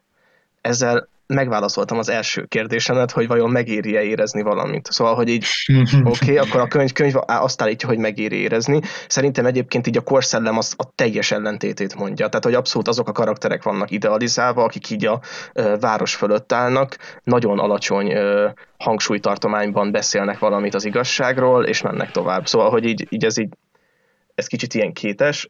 A kérdés viszont az, hogy ha én egy olyan karakterré váltam, aki így kevés dolgot tud megélni, vagy megérezni, akkor ezt vajon így el lehet-e sajátítani, vagy hogy így hogyan válik az ember érzékenyi, hogyha egyszer, be, be, tehát hogyha egyszer beállt a fagy halál, akkor ki lehet-e olvadni? Szerintem ez amúgy egy ilyen kultúrsok kell hozzá, vagy nem tudom. Tehát, hogy mondjuk egy példát, amit mondjuk, tehát már rám se tudom, amikor mondjuk mutogatnak, nem tudom, a Facebookon egy, egy afrikai éhező gyereket, már annyi olyat láttál, hogy, hogy így kiégett, kiégett azt a receptorodat, hogy így érzelmileg bevonulj egy ilyen képbe. De hogyha most nem tudom, a ENSZ valamilyen szervezet keretében én elmennék Afrikába segíteni, és én látnám, átélném azt így a két szememmel, meg így tapasztalnám azt, hogy úristen, itt emberek tényleg beesett bordával, meg nem tudom, koszos füzet isznak és szenvednek, meg milyen betegségek gyötrik őket, akkor azt gondolom, hogy az így begyújtaná azt az érzelmi bevonódásnak a lángját bennem, és utána, amikor látnék egy ilyen képet, akkor hát föltörnének azok az emlékek, és szerintem így amúgy vissza lehet térni az érzelmek világába, hogy közvetlenül megtapasztaljuk ezeket a dolgokat, mint mondjuk most te is megtapasztalod közvetlenül a, a vírusnak a hatásait, így már jobban be tudsz vonódni ebbe a kérdéskörbe. Szerintem úgy ez, ez sem mindenkinél történt meg, vagy én el tudom hát igen, az ember... Nem erre gondoltam. Ne, nem pont erre gondoltam, hanem hogy mondjuk el tudom képzelni egy olyan embert, aki mondjuk így elmegy Afrikába, és ilyeneket tapasztal, és így nem tudom, nyom egy selfit magáról, hogy hát azért észre kell vennünk a jó dolgokat is az életben, vagy érted? Szóval egy csomó ember magamat, egyébként... magamat. Igen, de, de egyébként én láttam olyan embereket, akik abszolút ilyen háborús ütötte, meg rossz területeken voltak, és, és ilyen motivációs fényképeket raktak ki ilyen helyekről, vagy nem tudom. De ezek amúgy nem pszichopaták, vagy nem tudom. Lehet. Igen, Lehet, de... Más célral mennek oda, vagy nem tudom. Én, én még így, ehhez talán egy ilyen alternatívát, ez egy ilyen valamilyen túra, vagy, vagy zarándoklás lehet még ilyen, ilyen kifejezetten jó, ahol, ahol mondjuk így annyira kikészíted magad, hogy, hogy utána így nem tudom, tehát újra beindulnak ezek a receptorok. Igazából, a, mit nézek a hétvégén rovatunkban, Ádám ajánl általában ilyen uh, filmeket, amiket én még nem láttam, de, de szerintem ez működhet ez az út. Tehát amit mondjuk a, a vadon, uh, vagy a Útavadonban, mind a kettő ugye vanos, igen. igen, szóval, hogy, hogy ezek az utak szerintem ilyen szempontból működhetnek. Hát igen, nem tudom. Én még azon is gondolkodom, hogy amúgy itt, itt több, több ága is van ennek, vagy hogy van, vannak, vannak olyan érzelmek, amik nem baj, hogyha, vagy így, most például, hogyha vannak ezek a hatásvadász videók az afrikai kisgyerekekről, az baj, hogy ebben nem tudunk bevonódni? Vagy hogy érted? Vagy, vagy hogy egy Szabó Péter megoszt egy videót, abban baj, hogy nem tudsz már érzelmileg bevonódni? Vagy érted? Hát nem tudom, de például a vírus kapcsán szerintem abból a szempontból baj, hogy sokan nem vonódtak be, hogy így pont, hogy a komolysága veszett el ennek a kérdéskörnek. Például, hogy ha mondjuk az a szegedi orvos, aki külföldön járt, egy kicsit bevonódott volna ebbe a helyzetbe, akkor lehet, hogy nem műtögetett volna a bettegen, hanem mondjuk hát otthon maradt volna két hétig. Tehát, hogy lehet, hogy amúgy néha nem látjuk azt, hogy mit jelent, a, csak szerintem amúgy lehet, hogy ez a fejezet igaz pont erről szól, hogy ez nem is láthatjuk néha, mit jelent az, hogy bevonódunk egy, egy kérdésbe, de van haszna, hmm. csak, csak csak legalább próbáljuk meg egy kicsit átélni. Legalább egy kicsit, de, már azzal is beljebb vagyunk, nem? De én azt hiszem egyébként, hogy több szintje van ennek, szóval mondjuk én ö, bele tudom magam olyan szabadban jönni, hogy felelősséget vállalok a, a, azért, hogy nem menjek mondjuk utcára, meg sehova, és felismerem, hogy aki ezt nem így teszi, az, az rosszul teszi, de hogy mondjuk ettől függetlenül lehet, hogy, hogy egyszerűen, ha mondjuk azokra az adatokra tekintek, amiket látunk, így azt fogom érezni, hogy hát basszus, ezt most már nagyon nem fogjuk tudni elkerülni. Úgyhogy érted, és ezzel nem fogok tudni nem biztos, hogy érzelmileg azonosulok, hanem azt érzem, hogy hát jó. Teszem az érzelmi bevonódás amúgy megelőzheti azt, hogy a, a számokkal kelljen utána szórakozni. Hát, hogy tehát, ha érzelmileg hamarabb bevonódtunk volna, vagy az egész emberiség bevonódott volna érzelmileg ebbe a kérdéskörbe, akkor lehet, hogy most nem tartanánk itt. Nem tudom, ez csak egy mm. ilyen felvetés. Igen, mert a másik oldala az érzelmi bevonódásnak meg lehet akár egy pánik is, szóval, hogy gondolom így igen, szóval igen, én is a kettő ezt... között igen. kell lenni a, a megoldásnak, gondolom. Igen, hát tehát hogy a, az érzelmi bevonódásnak is van rossz oldala, de a nem bevonódásnak is lehet jó oldala, ahol felelősen állsz a világhoz és látod a problémát, de attól még nem biztos, hogy ez teljesen téged mondjuk ilyen, érted, hogy ilyen nem fogja a, az idegrendszeremet vagy a stressz szintemet folyamatosan ez fajtani, vagy érted? Uh-huh. Én, én értem, értem, már mondjuk ez azért már egy uh, egész nagy uh, önkritika kell, meg így uh, meg, meg, meg egy kritikus szemlélet a világhoz, ami azért hát nagyon ritka. Meg az, a, az a szörnyű, hogy, hogy, hogy ahogyan érzéketlenné válunk mondjuk a, mondjuk a Szapó Péter videó és az éhező afrikai kisgyerekes videóktól, ezt így átvisszük a magánéletünkbe, és már magánéleti dolgokra sem úgy reagálunk, és hogy hogy nem, tehát hogyha a, ennek a könyvnek egyébként nincs egy ilyen kivonulás üzenete, de akár lehetne is, vagy nem tudom, szóval hogy lehetne az a megoldás, hogy egyszerűen így nem terheljük le magunkat olyan dolgokkal, mint, mint például a Szabó Péteres videó, vagy az afrikai kisgyerekes videó, és akkor így, így meg tudjuk őrizni az egyensúlyunkat. Igazából ez sem teljesen jó, mert hogy amúgy meg így tisztában kell lenni azzal, hogy mi zajlik a világban. Akkor inkább azt mondanám, hogy így, így lekorlátozzuk a, a bejövő ingereket. Nem, igen, ezt tudod mi? Ez a, ez a, ez a, a, a Nightcrawler, amiről beszéltünk. Hogy hívják azt? Az éjjeli férek. Hogy így, uh-huh. hogy így, érted, hogy meg, meg kell élned, meg tudnod kell a hírekről, de nem kell megnézned minden videót, izé, meg a legközelebbi állásokból, mert annyit fogod látni egy idő után, hogy már érzéketlenné válsz az egész iránt. Nem? Igen, igen. Igen, jó, ezt így aláírom. Nem ja. szabad kégetni a receptorokat. Igen, igen, igen. Én amúgy, amúgy ennek lenne egy ilyen felelősség olvasata is, hogy tehát ezek a hírszerkesztők, ö, meg akik ezeket posztolják, igazából akkor lenne jó, hogyha nem csinálnánk mindenből tartalmat, vagy nem kiáltanánk egyfolytában farkast, mert ugye akkor egyszer a fiú ö, hiába kiáltja majd. Igen. Hát ja, ez a farkas kiáltás most abszolút érződik szerintem. Főleg ebben a mhm. két klimatizáltságban. Na jó, menjünk tovább szerintem genetikai összeomlás. Erről kinek van gondolata? Hát ugye itt mondjad. Ja, és annyit akartam mondani, hogy szerintem tőlem az egyik legtávolabb eső fejezet az így ez volt, és szeretném átpasszolni Ádámnak a labdát, ennyit akartam, de már meg is szóláltál, úgy. De mármint, hogy ezt miért akartad átpasszolni? Hát a, a jog része miatt, hogy ez téged biztos valahogy megérintett, ami engem nagyon nem érintett. Igazából, igazából szerintem, hogy valamennyire amúgy ez kötődik így a mi szellemiségünkhöz, vagy a podcast szellemiségében ez jelen volt. Ez igazából a szűrő kérdése valamilyen szempontból, hogy hol maradt meg a, a kultúrának a, a szűrője, és hát az egyik, az, egyik ilyen terület az a, az a jog, ahol nagyon sok jogi intézmény úgy alakul ki, hogy hogy a, nem tudom, az emberek igényei, meg a, a történelmen keresztül ászűrődnek bizonyos jogintézmények, amik végül fennmaradnak és kodifikál, lásra kerülnek, és ezért az emberekben is kialakul egy ilyen, hát egy ilyen természetes jogérzék, erről beszél ebbe a fejezetben.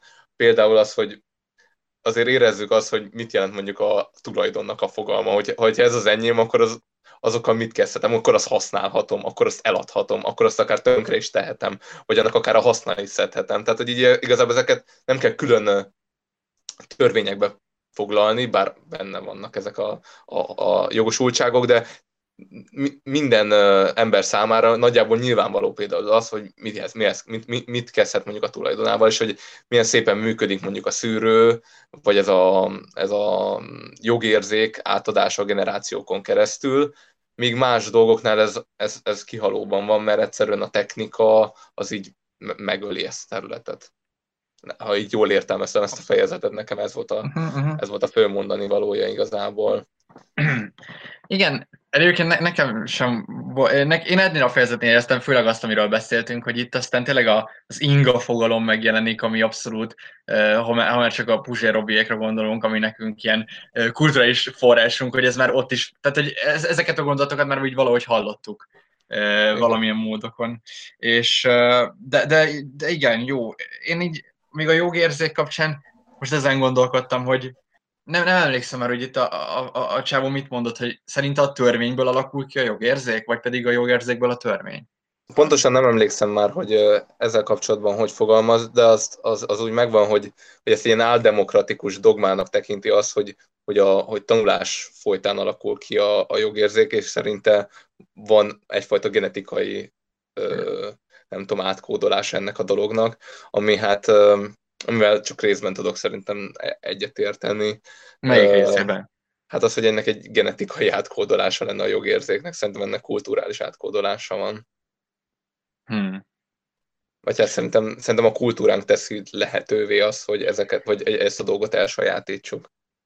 Hát jó, de a, hát a kultúra szelektál, nem? De hogy szerintem Szóval van egy ilyen általános jogérzéke az embernek, nem? Mint hogy most arra gondolok, hogy létezik olyan majomkísérlet, ahol például a majmok kifejezetten érzékenyek arra, hogyha más utalmat kapnak, mint egy másik. Szóval hogy van, szab- tehát van erkölcsi érzéke egy majomnak is valamilyen ilyen alapvető szinten. Úgyhogy én ebből arra gondolnék, hogy egyébként evolúciós az, hogy van egy ilyen etikai érzékünk.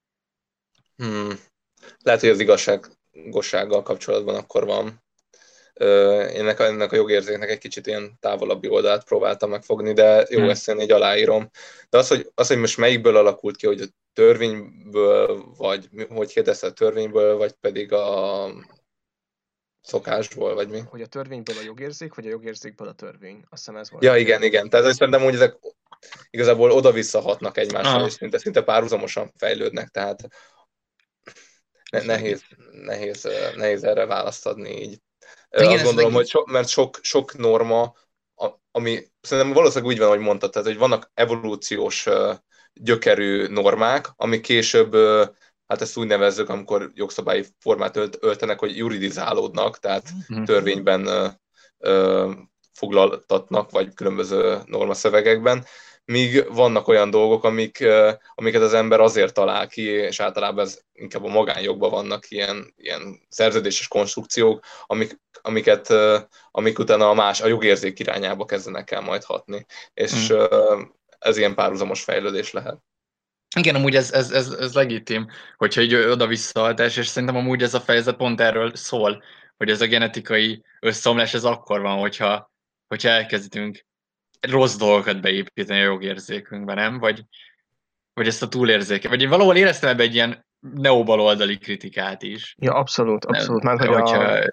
Szóval, hogy én azt éreztem, hogy itt az, az a fölött, vagy az a hozzáállás van tetemre hívva, amikor valaki csinál egy olyan dolgot, ami a társadalom vagy az adott csoport számára teljesen elfogadhatatlan, és hogy rá nem mint elkövető, hanem mint áldozatként tekintünk ezt nem tudom, hogy mennyire van meg ez a tendencia, uh-huh. szóval, hogy így, uh-huh. Igen, igen. Igen, tehát hogy, hogy így valaki ezt így elköveti, és akkor hogy úgy csinálunk, vagy hogy így nyilvánvalóan ez így, tehát hogy mindkét állítás igaz, hogy ez a, a csoport felelőssége is, hogy az ember ilyenné vált, vagy az, hogy az adott személy ilyenné vált, de hogy a személy is felelős a saját tetteiért, viszont hogyha csak áldozatként tekintünk rá, akkor uh, hát az ilyen uh, deviáns. Hát erről az, elrelativizáljuk az ő felelősségét, igen, igen, és ez azért ez rottbosszantó tud lenni. Igen, Vagy az hmm. ilyen igen, és deviáns és ilyen pszichopátiás jegyek, azok így felhalmozódnak a kínállományban, és ez nem lesz jó hosszú távon nekünk.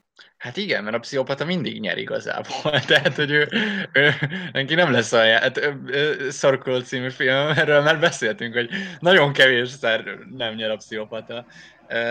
De egyébként még a, a devianciához, hogy mostában nagyon felértékeljük azt, de ezt az apuban mondták egyszer, talán még két éve, hogy nagyon felértékeljük azt, hogy mi a másság. És hogyha valaki más valahogyan, már az magában érték, hogy ő más, de hogy nyilván nem érték a másság önmagában. A deviancia nem önmagában érték. Hát, hogyha úgy vagy más, ahogyan az értékes, akkor érték. De hogy most ez, ez egy ilyen nagyon neobaloldali dolog, hogy így, hát ő a, ő, ő, ő úgy egyedi, ahogy van, ő a saját speciál, speciálisságában tökéletes. Igen, ami... És hogy így nem, nem. Ja, igen, az biztos, hogy mindenki egyedi, meg hogy mindenki úgy egyedi, ahogy van, de hogy ez nem jelent önmagában értéket. Igen, gyakorlatilag Lorenz azt mondja, hogy van, az, van a szita, tehát hogy létezik, és hogy, hogy nem és kell. nem működik most jelenleg annyira Hát jól. most igen, jelenleg nem működik annyira jól, de hogy attól még tehát, hogy igen, hogy, hogy szitával érdemes felelősen gondolkodni, mert különben, szóval nem tudsz, nem tudsz megítélést szerezni csak a, a, keresztmetszeti dologból, tehát hogy mindig rá kell tekinteni ilyen hosszanti módon is az egészre. Igen, igen. Tehát érted, hogy az, az önmagában nem tudok, nem tudok arra ítéletet hozni, hogy te más vagy, mert most, és mi, igen, szóval hogy manapság így attól félünk, hogy elkezdjük egymást judge tudod, mindig vannak ezek a mondatok, hogy így, te most ne ítélkezz fölöttem, mert hogy én úgy csinálom, hogy nekem jó, mert az a jó, de hogy egyébként lehet ítélni, vagy, vagy érted, szóval, hogy van, mi, tehát hogy szerintem, szerintem létezik egy érvény, ami, ami alapján ítélhetünk, de nem tudom.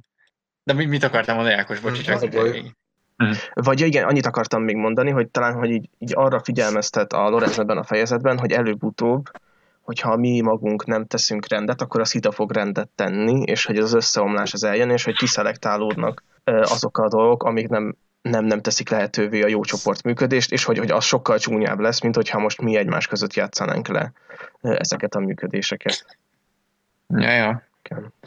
Igen. Tehát a másság önmagában nem érték, és hogy igazából ez az, ami így, ez az, ami felrúgja a, a rendszert, hogy, hogy a, a társadalom szempontjából fontos az, hogy nem tudom, valakiket elítéljünk, mert így szűrjük ki a társadalomból a társadalmi életre nem alkalmas egyéneket. Viszont, hogyha ezt elkezdjük elrelativizálni, meg azt mondjuk, mint Svédországban, hogy hát ez a Breivik, ez kinyírt nem tudom 80 gyereket egy szigeten, de 14 év börtön, hát azért mindenkinek kell esélyt adni, akkor úgy érzem, hogy nem működik már, valamit, valamit, valamit felrugásra kerül, tehát hogy azt gondolom, hogy az arányok nem jó irányba tolódtak el mondjuk ott. Úgyhogy, és, és, és, és, és, és a természetes jogérzék is azért fontos, hogy itt érezzük, hogy ohó, itt valami azért nem működik, vagy valami, valami igazságtalanság van, és mégse ez a jó ítélet, és erre így hallgatnunk kell, és szerintem ők is érzik, csak már úgy alakították ki kulturáltság révén a, a normáikat, hogy ők azt mondják, hogy hát ez a szabály, meg ezt akkor józanul így döntöttük, de ilyenkor is lehet, hogy egy kicsit, hogyha érzelmileg bevonódnának abba, hogy mit jelent ez az esemény, akkor éreznék, hogy ez nem feltétlen volt jó. Igen, következő fejezet. Vagy, igen, igen, csak annyi, hogy, hogy ez amúgy egy nagyon nehéz az érzelmi bevonódás ilyen szempontból, mert szerintem meg pont... Igen, hogy akkor már átsúszunk a lincselésbe. Igen, igen, meg, meg hogy, hogy úgy, meg szerintem, tehát vagy az van, hogy lincselés van, vagy úgy tök nehéz ítélkezni, hogyha érzelmileg bevonódsz. Jó, hát a bíró semmiféleképpen ne vonódjon be. Igen, de most nem is a bíróra gondoltam, hanem hogy ilyen, ilyen emberek szintjén, érted?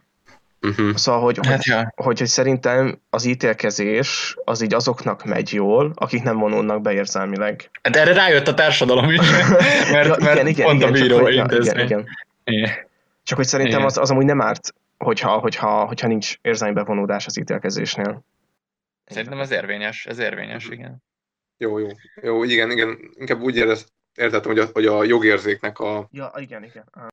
A következő az pedig az én kedvenc fejezetem lesz, az pedig a tradíciók lerombolása, ami hát egy kicsit amúgy csapongó fejezet, azt azért meg kell vallanom, viszont nagyon sok érdekes gondolat van benne, sok minden kapcsán, így hát meg vagyunk nevezve mi magyarok is ebben a fejezetben egy mhm. olyan hasonlat kapcsán, hogy bezzeg még Magyarországon, hát itt gondolom a szlovák területekre gondoltak, ahol még magyarok mhm. laknak, és hogy, hogy ott még a népruhával, vagy a népi viselettel így kifejezik magukat egy ilyen etnikai tartozáshoz, és ilyen nagyon érdekes példázatok voltak, hogy ez mennyiben hasonló ahhoz, hogy mondjuk a pánkoknak a viselete, a hajviselete, vagy mondjuk, hát akkor még nem voltak emósok, meg hasonló szubkultúrák, de hogy a szubkultúráknak is van egy ilyen kifejeződés, és ez egy nagyon érdekes dolog. De ami engem nagyon megragadott, az az, amit főleg a fejezet vége fele tárgyal, az pedig az, hogy, így, hogy, egy, hogy egy generáció elvesztette az apa képét. És hogy ez valószínűleg annak lehet, nem tudom, a következménye, hogy ma már a nevelés az nem a négy fal között történik, hanem hát három évesen vagy négy évesen bekerül az ember egyszer az óvodába, és onnantól egészen, hát vagy a középiskola végéig, vagy a, hogyha kitolja az ember, akkor az egyetem végéig, hát egy nevelési és oktatási rendszerbe vesz részt, ami, aminek keretében nehéz az embernek, nem tudom, példaképeket, meg apaképeket gyűjtenie, és nagyon kevés az az idő, amit otthon tölthet a nevelős környezetben, és láthatja az apját, vagy a szüleit, nem tudom, a munka közben, stb. És ezért egy ilyen nagy apakeresés van a generációkban, és szerintem itt lehet, hogy ma Peterson kapcsán erről beszélgettünk, de hogy, hogy vannak ezek az emberek, akik így ennek az apaképnek az ürességébe akarnak belépni, és szerintem a Peterson is ilyen, aki így ráérezett arra, hogy így, hogy így valakinek így meg kell mondani a, a generációnak, hogy így merre hány méter, vagy, vagy vagy jó, jó atyai tanácsokat adjon, mert ugye ezek hiányoznak most. Igen, konkrétan úgy hangzik egyébként, hogy a paraszti és kézműves környezet kivételével egy fiú már sosem láthatja az apját munka közben, még kevésbé van alkalma arra, hogy kenyérkereső tevékenységek közben segítse, és ezáltal fölényét tapasztalja. És hogy szerintem ez nagyon fontos, mert nekem is ez, a, ez, ez fogott meg ez a mondat eh, ebben a fejezetben a legjobban, hogy, hogy, hogy azáltal, hogy felértékelődött az, hogy, hogy, hogy fejlődjünk meg, hogy, hogy az újdonság, erről beszél egyébként egy korábbi fejezetben is, hogy az újdonságvágy kiad az emberre, hogy ez fel van értékelődve, és hogy manapság már a tradíciónak nincs egy akkora nyomása alatba, hanem sokkal inkább annak, hogy hogyan fejlődjünk, és ezért az otthonokban megtörténik az, hogy így a gyerek így túl van idealizálva, hogy így a gyerek több többet tud, vagy olyan, olyan szisztémák kerülnek így, így, így, így beszélgetés tárgyává a családokban, ahol a gyerek kifejezheti azt, hogy ő mennyivel jobb a szüleinél, nem pedig, mint régen, amikor mondjuk még nem tudom, Kovács volt az apukád, és Kovács lettél te is, hogy így azt észlelted, hogy az idősebb generáció, meg a tradíció az mennyivel többet tud, mint te, manapság te vagy piedesztára emelve, hogy hát a gyerek már olyan jól számítógépezik, már négy évesen már, már megcsinálja nekem az applikációt, és ez lett felemelve, és szerintem ez, ez tolódott el. Ami szerintem erre egy tökéletes példa, szintén így a mostani helyzetre reflektálva, a szüleim egy épp home, home office-ra állnak át, az az egész, egész garnitúra, és rengetegen mondták, hogy ők még nem rakták fel a programra, vagy a gépre a programot, hanem megvárják a gyerekeiket, hogy majd ők felrakják, és hogyha ha ezt ebben a kontextusban nézzük, ez mennyire egy ilyen, nem tudom, anakronisztikus helyzet, hogy mondjuk van egy 13 mhm. éves srác, és ő csinál meg valamit, amit így a családban csak ő tud megcsinálni. Szóval a technológiai fejlődéssel annyira felgyorsult, és, és szétroncsolódott ez a fajta családkép, amit már így, hát nem is tudom, hogy lehet-e kordában tartani, mert igazából a, szerintem, hogyha, hogyha nem vagy így, nem tudom, informatikus, vagy applikációkészítő, de még szerintem úgy is nagyon nehéz minden egyes trendet uh, így, így észben tartani, és egyszerűen így a gyerek így jobb lesz nálad, mert sokkal jobban benne van ezekben a dolgokban. Hát ez nálunk megvan, apukám informatikus, és bár nekem meg volt gyerekként az, hogy sokkal többet tud a, a számítógépről, mint én manapság, mert ö, okostelefonok ügyében sokkal többet tudok, mert kvázi ő, nem annyira e, e felé, vagy nem, nem annyira ez érdekli, vagy ezek a technológiák. Uh-huh. És ja, és hogy ez érdekes, vagy neki is például nem annyira intuitív a, a, az érítőképernyőnek a kezelése, és egy, nem tudom, egyszer volt egy ilyen tipikus, klasszikus példám, szerintem már amúgy a vágatlan verzőben is mondtam, hogy így, hogy így valamit be kellett állítani, és én oda mentem a telefonhoz, és csak így felhúztam alulról a beállítások panelt, és így nézte, hogy hát ez honnan jött ki? és hogy, hogy de ezt nem úgy kell, hogy rámész a menüre, benyomod oda fogaskereket, és úgy mondom, hát de, de hogy általában ez már így, hogyha felhúzod lentről az új telefonokon ott van. És hogy nekem ez ilyen teljesen evidens volt, és nem is tudtam, nem is voltam biztos benne, hogy az ő telefonján is ott lesz, de hát így sejtettem, mert hogy legtöbb telefonom ott van, de hogy ez manapság már nem evidens. Na mindegy, csak annyit akartam ezzel mondani, hogy még akkor is, hogyha az apukád informatikus, még akkor is tudsz neki újat mutatni, úgyhogy kemény. Hát igen, szerintem ez, ez a fejezet az ennyi nagyjából. De, de, de amúgy nagyon szomorúként éltem meg amúgy ezt, vagy szomorúan éltem meg ezt a fejezetet, mert hogy így ez is egy olyan fejezet volt, amivel így nem tudunk szembe menni. Igen, igen. Meg szerintem ezért tudunk mondjuk annyira jól rezonálni a Harcosok klubjával, vagy, vagy általában az ilyen, ilyen típusú filmekkel, mert hogy, hogy azok is mindig ebből a gondolatiságból, szóval ebből az apa nélküliségből nőnek ki. És hogy ez szerintem ez egy nagyon-nagyon fájó pont így a, a, a generációknak, és nem csak a miénknek, hanem a felettünk és az alattunk lévőknek is.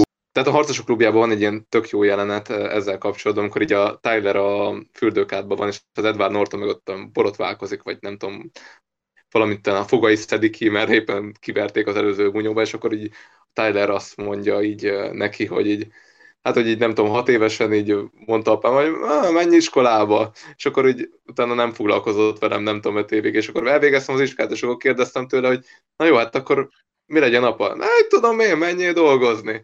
És akkor el, elmentem dolgozni, és öt év múlva kérdez, hát most mi legyen apa? Hát mit tudom én, keres valami, valami nőt, aztán csinálj gyereket, és igazából ennyire eltávolodtak, hogy ilyen, tehát hmm. ezeket az útmutatásokat várna az ember, és akkor ott van Tyler, akinek saját magának kell felfedeznie, és akkor hát ő lesz igen. egy ilyen napakép, vagy nem tudom.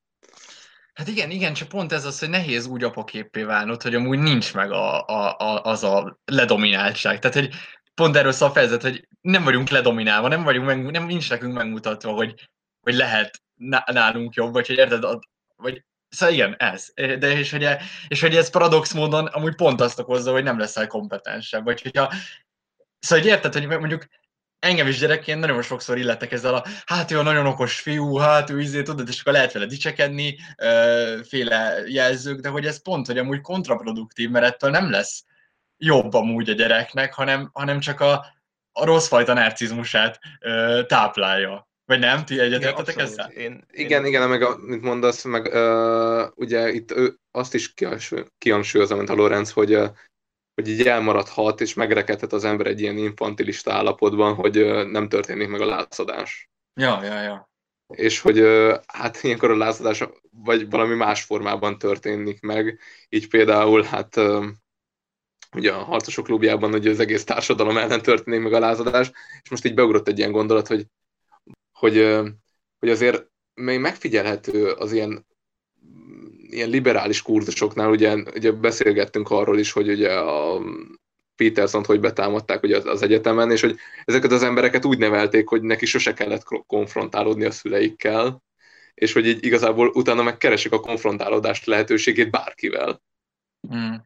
És egy mm. pont egy olyan mm. figurával kezdnek el konfrontálódni, mint a Peterson, aki egy, egy ilyen apakép, akit amúgy, akikkel amúgy gyerekkorukban akartak volna konfrontálódni, a lázadást meg akarták volna tenni, de nem volt ki ellen, mert ott, jaj, ö, ne, ö, a piroska és a farkas az nagyon traum- traumatizáló mese, ezt nem szabad a gyereknek, jaj, a pistikét nem engedjük ilyen izékben, szoktak néha verekedni, tehát hogy érted, ez a közeg. Uh-huh, uh-huh. Igen, abszolút, tökéletes tanulógia. Jó, és akkor a következő, ami igazából az utolsó ilyen rendes fejezet, mert utána van egy hát gyakorlatilag egy egyoldalas kis fejezet, amiről gondolom nagyon röviden még mi is beszélünk, de egyelőre akkor ez a dogmák ereje. Én egyébként nekem ez nem annyira tetszett ez a fejezet. Szóval nekem, nekem itt az volt az érzésem, hogy nem jutottunk el azokra a következtetésekre, amiket én itt vártam volna, és, és helyette így, szóval nem tudom, így, így, így, táncol, így körbe jártuk ezt a témát, ami, amiről így tudjuk, hogy, hogy, hogy létezik, de hogy nem vizsgáltuk meg annyira jól szerintem, hogy mi a dogmatikusságnak az igazi hátránya, és hogy, hogy tényleg elmondta, hogy felmerül a tudományosságban is a dogmatizmus, ami szerintem egy tök fontos dolog, mert a, az emberek így hajlamosak azt mondani, hogy a tudomány és a vallás az így kettő dolog egymás ellen van, de egyébként a tudományban egy csomó dologban ilyen már-már dogmatikusan hisz az ember, és hogy egyébként a, a modern tudomány nyilván ezzel ellen próbál meg nagyon-nagyon erősen küzdeni, de hát nehéz, hiszen emberekből vagyunk. Minden esetre nem éreztem annyira a megvilágosodást ennek a témának a kapcsán. Szóval fontos, fontos kihangsúlyozni, hogy ide itt nem vallási kérdésekről van szó, hanem kifejezetten tudományos kérdésekről a cím tehát ilyen félrevezető lehet, és nekem is nagyon hasonló érzéseim voltak, nekem talán ez volt a legkevésbé kedvelt fejezet, szerintem főleg azért, mert itt aztán tényleg ilyen bonyolultabb dolgokról volt szó, mint úgy általában, és szerintem nem sikerült őket leegyszerűsíteni, vagyis sikerült őket, de pont emiatt így, így nem fogott meg semmit igazán a fejezet. Szóval mm. így, így körkörösen ment az, hogy, hogy hát ez a dogmatizáltság ez nagyon rossz, és hogy amúgy a tudomány az így működik, nagyjából így kísérletezünk, így az ember így működik, vagy nem így működik, és így a végén nem volt egy ilyen, szóval hogy általában úgy, úgy néz ki egy fejezet, hogy lemerülünk valahová, és nagyon tudatosan leúszunk egy ilyen gyöngyért, és azt így felhozza a végén az író, és akkor az utolsó pár mondatban, hogy megértjük azt, hogy miről van szó. Szerintem itt, itt nem sikerült felhozni a gyöngyöt. Uh-huh. Hát igazából nekem ez egy mm, nagyon csapongó fejezet volt, hasonlóan, mint az előző, csak viszont itt nem voltak meg azok az ilyen gondolati fogóckodók, mint az előző fejezetben én, én, én valamennyire éreztem azt, hogy fontos kihangsúlyozni, hogy mennyire dogmatikusak tudnak lenni bizonyos tudományterületek, és hogy ha, ha az ember egyszerűen felfedez valamit, aminek az érvényét látja, akkor szinte már vallásosan tud hozzá ragaszkodni, ami, ami, ami nagyon érdekes, de ennyi. Uh-huh. Igen, gyakorlatilag erről szól a, fejezet. Egyébként idézi benne a uh, Karl Poppert, akinek van erről könyv, hogyha valakit érdekel a tudományosság, és az, hogy a tudomány hogyan változott meg a paradigma, és hogy hogyan uh, hát kezdte el félteni magát a tudomány hogy dogmatizálódik, akkor inkább olvas el a Poppernek a, a könyvét. Nem tudom írta a címét, de ez a leghíresebb könyve, úgyhogy...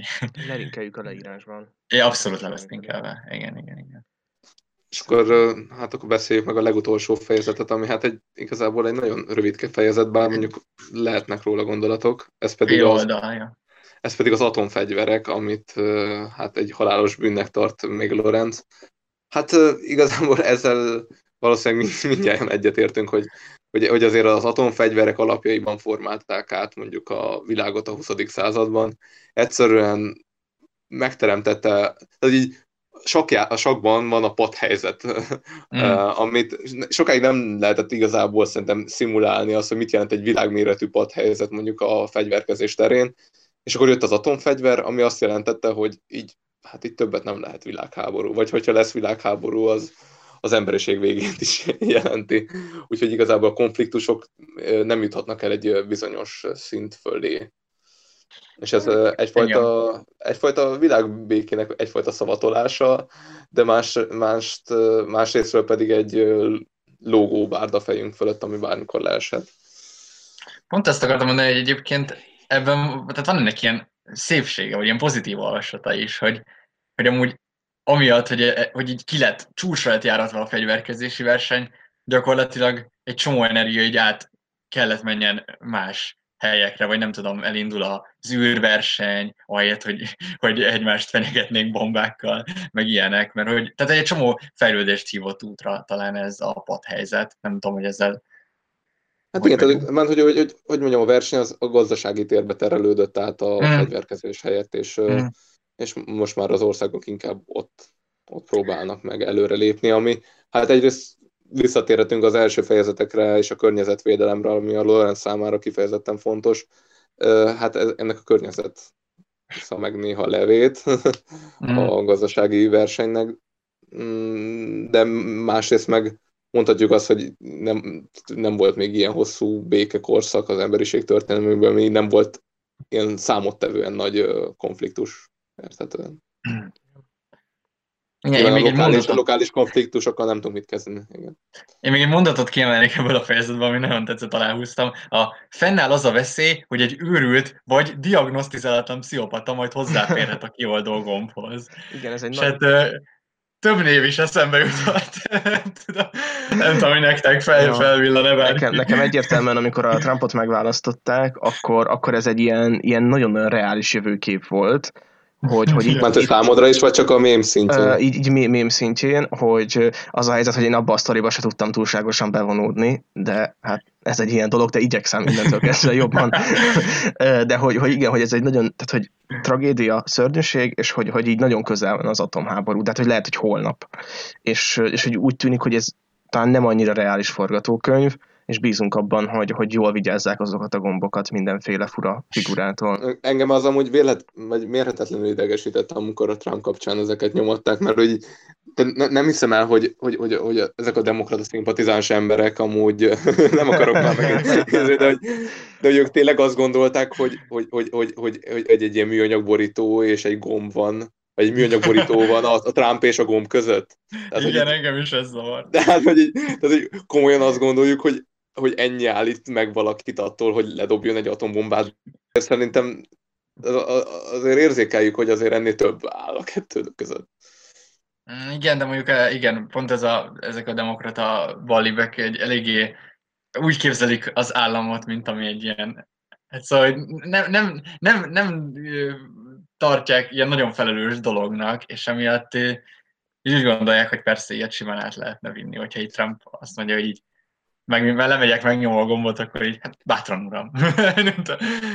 Ez figyelj, hogy azok az őrült kommunisták, érted, a Szovjetunióban a a 50-es években, vagy a 60-as, 70-es években nem dobtak le atombombát, vagy még akár Jelcin se dobott le, aki egyfolytában be volt baszva, és akármikor nem lehetett volna. Tehát, hogy igazából, tehát, hogy ők nem tették volna meg, azért egy Trump azért sokkal kisebb hogy mondjam, beszédtényező meg az ember hozzájuk képest. Jó, de és ők hát nem ismerik ezeket, akik ilyenektől féltek szerintem. Főleg ott Amerikában. Hát, igen, jó, de, de, de, de, tehát egy, egy fölös rettegés volt, tehát hogy ja, ja, sok abszolút. mindentől lehetett szerintem, nem tudom, mondjuk Trump kapcsán rettegni, meg sok mindenre lehetett mutogatni, hogy milyen szexista állat, meg nem tudom, milyen, hogyan képzeli el mondjuk a gazdasági rendszer átalakítását, milyen környezeti károkkal, milyen egyezményeket rúg fel, ja. hogy pont, pont, pont a, a hogy ez, ez ugye nagyon erős narratíva volt ez az atomkatasztrófa vízió. Én itt éreztem, hogy ez akkora vergődés a részükről, hogy az ami eszméletlen. Igen. Át is váltunk a következő blokkunkra, ami úgy fog kinézni, hogy mindannyian mondunk egy olyan bűnt, ami, ami szerintünk releváns így a mai korban, és amit, hogyha íródna egy könyv a mostani civilizált emberiség jelentős bűneiről, azt mindenképpen belevennénk. És egyébként buzdítunk minden kommentelőt, hogy nyugodtan írjon ő is abszolút. bűnöket, mert mi kíváncsiak vagyunk, hogy ti milyen bűnt tartotok. Én elkezdem akkor szívesen. Nekem erre van egy ötletem. Én azt írnám bűnként, vagy így bűn címként, hogy a, az igazságon túli világ megeszkábálása. Valahogy így nevezném, hogy ilyen Lorenz próbálnám kifejezni, mert hogy az történik szerintem most, hogy egy csomó ilyen terünk, meg ilyen értékünk így áthelyeződött a virtuálisságba, és hogy ebben a virtuálisságban kialakul az, hogy az igazságnak egy ilyen redukált értéke lesz, mert hogy igazából, mert hogy nem releváns. Tehát, hogyha mondjuk van egy ilyen sztori, le fogom linkelni, ezt a Vice-ban hozták le, hogy volt egy csevó, aki ilyen marketinges fószer volt, és akként dolgozott, hogy embereknek megrendelésre írt étterem kritikákat. Tehát, hogy mondták, hogy most írjál nekünk 50 olyat, ami négy csillagos, és az, hogy ez hihető legyen. TripAdvisor-on. És akkor ez a csávó ebből élt, és utána eldöntött, hogy na jó, ő akkor már ismeri annyira az algoritmust, hogy tudja, hogy milyen review a jók, ő most meghekkeli a rendszert, és fogta, és létrehozott egy éttermet, ami nem létezik, csak az oldalát a TripAdvisor-on, kamu értékelésekkel, kamu lájkokkal, kamu izékkel felvitte a top egy uh, étteremnek uh, a United Kingdomban, az Egyesült Királyságban, és konkrétan már így, nem tudom, ilyen rihannák keresték telefonon, hogy így foglalnának oda, és mindenkinek azt mondta, hogy hát, sajnos csak jövő karácsonyra, hát igen, inkább hívjon egy hónappal később, szóval hogy mindig lerázta a hívókat, és ez nagyon durva, mert nekem ebből az a tanulság, hogy, hogy egyszerűen egy olyan világban vagyunk, ahol az érték nem érték, hanem a prezentálás az érték, mert hogy egy ilyen post-truth teret, post-truth teret képeztünk, ahol, ahol valamivel kevesebb maradt az igazságból, az érvényből. Úgyhogy nekem igazából, ezt... akkor az, az, igazából az a fake newsok világa valami. Ez a fake newsok világa, pontosan, tökélet, igen. Ez a, és ebből jönnek a fake newsok, igen, nekem, ez számomra. Szóval ez a post világ. Akkor én folytatom. Én azt hiszem, hogy nehezen tudnék címet adni ennek a, ennek a dolognak, de valahogy így a, én így a megbocsátás hiányát ö, vinném be, mint címként, és hogy ezt így kicsit kifejtve, ez így arról szól, hogy, hogy mivel egyrészt ez az önmagunkból való, önmagunkkal való verseny, és az érzelmi fagyhalál következtében én azt egy ilyen komoly problémának látom, hogy, hogy már így nincs szükségünk arra, hogy elismerjük a saját bűneinket, és uh, igazából már arra sincs szükségünk, vagy ezáltal az sem történik meg, hogy így, hogy így mások megbocsássanak nekünk, vagy saját magunknak bocsássunk meg, és hogy így nagyjából az történik, hogy, uh, hogy így szétszakadnak uh, hát így az emberek, meg így a, a társadalmi csoportok, és, uh, és hogy így igazából a párbeszéd is lehetetlenné válik, mert hogy olyan dolgokról kezdünk el vitatkozni, amit mondjuk így az adott csoport nem ismer el, mint, mint, mint bűnt, a másik csoport pedig képtelen megbocsátani, és ez így oda-vissza gerjeszti ezt a folyamatot. Szóval, hogy nyilvánvalóan ö, nem érdemes beismerni úgy egy bűnt, hogyha tudod, hogy nem lesz megbocsájtva, és ugyanakkor ö, nem lehet úgy megbocsátani egy bűnt, hogyha az nincs beismerve. Ez nem tudom mennyire érthető így, így nagyjából, de hogy, hogy így ez a fajta ilyen, ö, hát nem tudom, ö, ilyen Instagram élmény ö, személyiség, ez így, így, így nagyon durván szerintem ilyen elfolytásokkal, meg nehézségekkel terheli le az adott személyeket, mert olyan traumákat cipelnek magukkal, amiket így nem tudnak rendesen feldolgozni. Szóval így, így bocsássunk meg magunknak, ez fontos, meg másoknak is, megismerjük el a hibáinkat.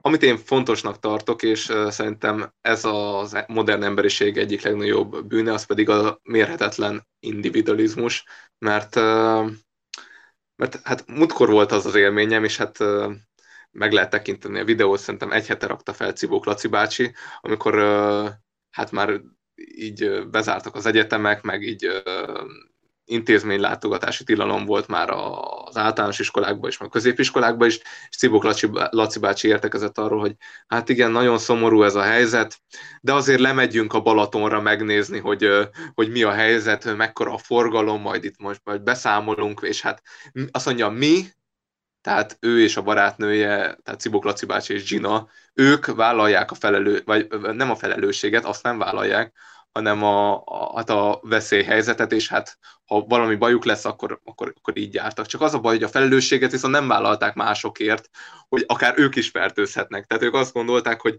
magukra tekintve vállalják a kockázatot, hogy hát ha valami lesz, akkor így jártunk, de igazából ez a legnagyobb probléma, hogy fel se vetődik az, hogy másokért is felelősséget kell vállalni, és hogy mindig az egyén szemlélete ezzel kapcsán, ennek kapcsán az, az így az ilyen nagyon fura számomra. Ugyanez van a környezetvédelemnél is, hogy mindig arra tekintünk, hogy jaj, hát az hogy, hogy mi lesz akkor, ha letekint, le, letépem a szacskót, nincsen nagy kollektív hatása ezeknek a döntéseknek. De közben pedig így szépen lassan hozzáépítünk ahhoz, hogy leromboljuk a környezetünket. És az a baj, hogy nagyon nehéz ezt a kollektív szemléletet valahol magunkévá tenni, és ezért van az szerintem, hogy az ázsiai országok sokkal jobban tudtak reagálni ezekre, erre a vírus helyzetre, mert hogy az embereknek ott azt mondják, hogy maradj otthon, akkor azok az emberek otthon maradnak, mert érzik, hogy valahol ők egy, egy társadalom részei, egy közösség részei, amelynek a megóvásához hozzátartozik az, hogy én egyénileg felelős döntést hozok. De itt Európában egyszerűen az egyén annyira nagy jelentőségnek örvend, hogy nem lehet neki megmagyarázni, hogy maradj otthon, ne csináld azt, tekintse, tekintsél oda másokra, hogy te egy közösség része vagy, mert egyszerűen ebbe a kulturális közegben nőtt föl, és, ezt, és ez, ez, ez valahol szét fogja feszíteni a világunkat, vagy számomra, számomra ez tűnik annak, ami, ami szét fogja feszíteni a, a, a modern emberiséget, vagy nem tudom. De, De én azt mondom, hogy... Rókör? Vagy egy ilyen... Egy zárókör mehet. Igen, igen, Aha, lehet, lehet. Igen. Igen. Jó. Akkor tedd fel még egyszer, és akkor... Jó. Akkor szerintem zárjuk azzal, hogy mondjuk el mindannyian, hogy kinek hogy tetszett a könyv, mert egyébként a tartalmáról, meg a felvetett kérdéseiről hát szerintem meglepően szertágazóan tudtunk beszélni, de hogy egyébként, mint, mint olvasmány, mennyire volt jó olvasni, mennyire tetszett? Ö, én igazából valamennyire élveztem ennek az olvasását, főleg ezek az ilyen, ilyen tudományos analógiák voltak szerintem, amik nagyon szórakoztatóvá tették, ezt szerintem Petersonnál is itt is tök jól működött. Egy kicsit úgy éreztem, hogy, és erről is már sokat beszéltünk, hogy ezek a gondolatok már egyrészt mainstream váltak, és ezért egy kicsit ilyen fura volt olvasni, hogy ezt, ezt ilyen nagy megmondásnak szánta még a 70-es évek elején Lorenz, és hogy, hogy ennek ellenére azért együtt rezegtünk az íróval, annak ellenére, hogy volt azért az NSZDAP-nak valami tagja, ennek teljesen lényegtelen ez a körülmény, de Ákosnak a, az arca. Én nem tudtam. Én nem tudtam. Ennyit szerettem én, én tudtam, mert amikor elmentél Ákos, akkor Ádám elmondta ezt nekem. Én Alex is bizonyítja, hogy én nem voltam ott. Én igen, igen. Jó, de Mant azért nem került, tehát hogy, hogy mondjam, ugye Bécsben született, tehát a Lorenz, és ahhoz, hogy a tudományos tevékenységét végezhesse, állítása szerint szükséges volt ahhoz, hogy beadja a kérelmét a, a Nemzetszocialista Párthoz, és akkor így ezért lehetett ő ott a pszichológiai tanszéken, a Bécsi Egyetemen tanszékvezető. Hát meg igazából ez, a, ez az ilyen, hát amit itt a genetikai leromlásnál tárgyalt, az némileg rá, rárímelt a nemzetszocialista eszmékre, tehát utána ezért később bocsánatot kért, és már Ákos, Ákos szerint meg kell bocsátani. nem szép. tudom. Hát ez szép. nagyon szép, ez nagyon szép. Ez volt. Tehát azért nem tagadták ki teljesen őt, tehát utána még tehát valószínűleg mi nem fogjuk tudni ezt innen megítélni, hogy ő mennyire volt náci, vagy nem. Mi erről a könyvről beszéltünk is két. Mm. Tök jó volt az összefogás, még annyit akarok hozzárakni egyébként így kollektíven, hogy uh, milyen, hogyha hozzácsapnánk még ez a kérdés az azt is, hogy ti kinek ajánlanátok ezt a könyvet, és most uh, úgy is értem, hogy gondolatok akár egy ilyen személyre is, uh, mint például nem tudom, Christopher Nolannek ajánlanám ezt a könyvet, vagy egy ilyesmi, de akár ilyen csoportot is mondhatunk, ahogy nektek tetszik. Te például Ádám. Ne, nekem hát, most itt teljesen egyértelművé vált, hogy kinek ajánlom ezt a könyvet. Én Szabó Péternek ajánlanám ezt a könyvet. Ha már mi elolvastuk a, a, az ő könyvét, akkor így tehát lehet, hogy egy bizonyos gondolatokat átértékelne ennek a könyvnek a kapcsán, vagy legalábbis más nézőpontba helyezne bizonyos kérdéseket, vagy nem tudom. Vagy beépíteni a saját nézőpontjába. Valahogy. Hát ezeket nehéz lenne szerintem. Mm, ja, végül is Ja, lehet, hogy ez lenne. Lehet, hogy elolvasnál csak a címeket, és akkor... Én szívesen folytatom. Jó. Nekem így szerintem, elmondom annak, tehát hogy én ezt szerintem etikatanároknak kifejezetten ajánlanám ilyen etikaórás megvitatásra, mert amúgy szerintem tök könnyen elolvasható, és amúgy a gimiseknek kifejezetten izgalmas lehet, szóval aztán ez a korosztály sok mindent tud kezdeni ezzel a gondolatisággal, és azért ajánlanám inkább a tanároknak, mert hogy ezt, ezt a könyvet jó megvitatni. Szóval, hogy amint már ugye az elején mondtam, hogy ez egy gondolati alapcsomag, és ezekkel mindig olyan szempontból vigyázni kell, hogy egyik gondolati alapcsomagot sem kell száz százalékban átvenni, és akkor ezt így jól szét lehet szedni, ütköztetni lehet, és ki lehet venni belőle azokat az egyébként abszolút értékes gondolatokat, amik, amik benne rejlenek. És egyébként nekem eleinte nagyon-nagyon furcsa volt a, ez az ilyen tudományos eszéista jelleg, ami nekem első körben inkább egy ilyen megmondásnak tűnt, és hogy egy ilyen irodalmi vagy ilyen olvasási élményi szempontból nekem kicsit nehézkes volt, viszont hogyha ezt így megszokja az ember, ezt ugye ilyen 10-20 oldalakról beszélünk, akkor már így nagyon-nagyon tudja vinni a flow, szóval szerintem nem volt rossz olvasni így összességében. Igen, ne, nekem is abszolút, én is éreztem, hogy nekem a Petersonnek nagyon tetszett ez a tudományos eszéizmusa, meg az ő analógiái. Itt én úgy éreztem, hogy ezek kicsit ilyen kiforratlanabbak, vagy csak kicsit oda, oda vannak dobálva, szóval nekem nem állt annyira össze, mint a Peterson féle gondolatmezők, de, de egyébként nem volt egy rossz könyv, mondom nekem volt benne kicsit sok ilyen boomerkedés, de, de, de, de nyilvánvalóan értető okok miatt, úgyhogy igen, én kinek ajánlanám, igazából bedobtam a kérdést úgy, hogy egy személyhez, de igazából én se személyt mondanék, hanem inkább csoport.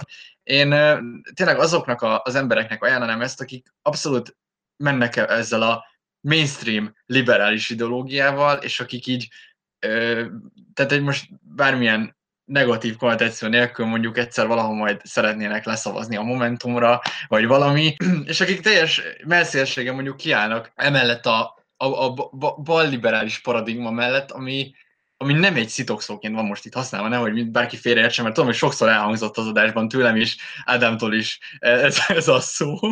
De bassz nem tudom én. Ha hallod, e, azt mondom, hogy ha most nem kapunk a sajtóklubba meghívást, akkor soha.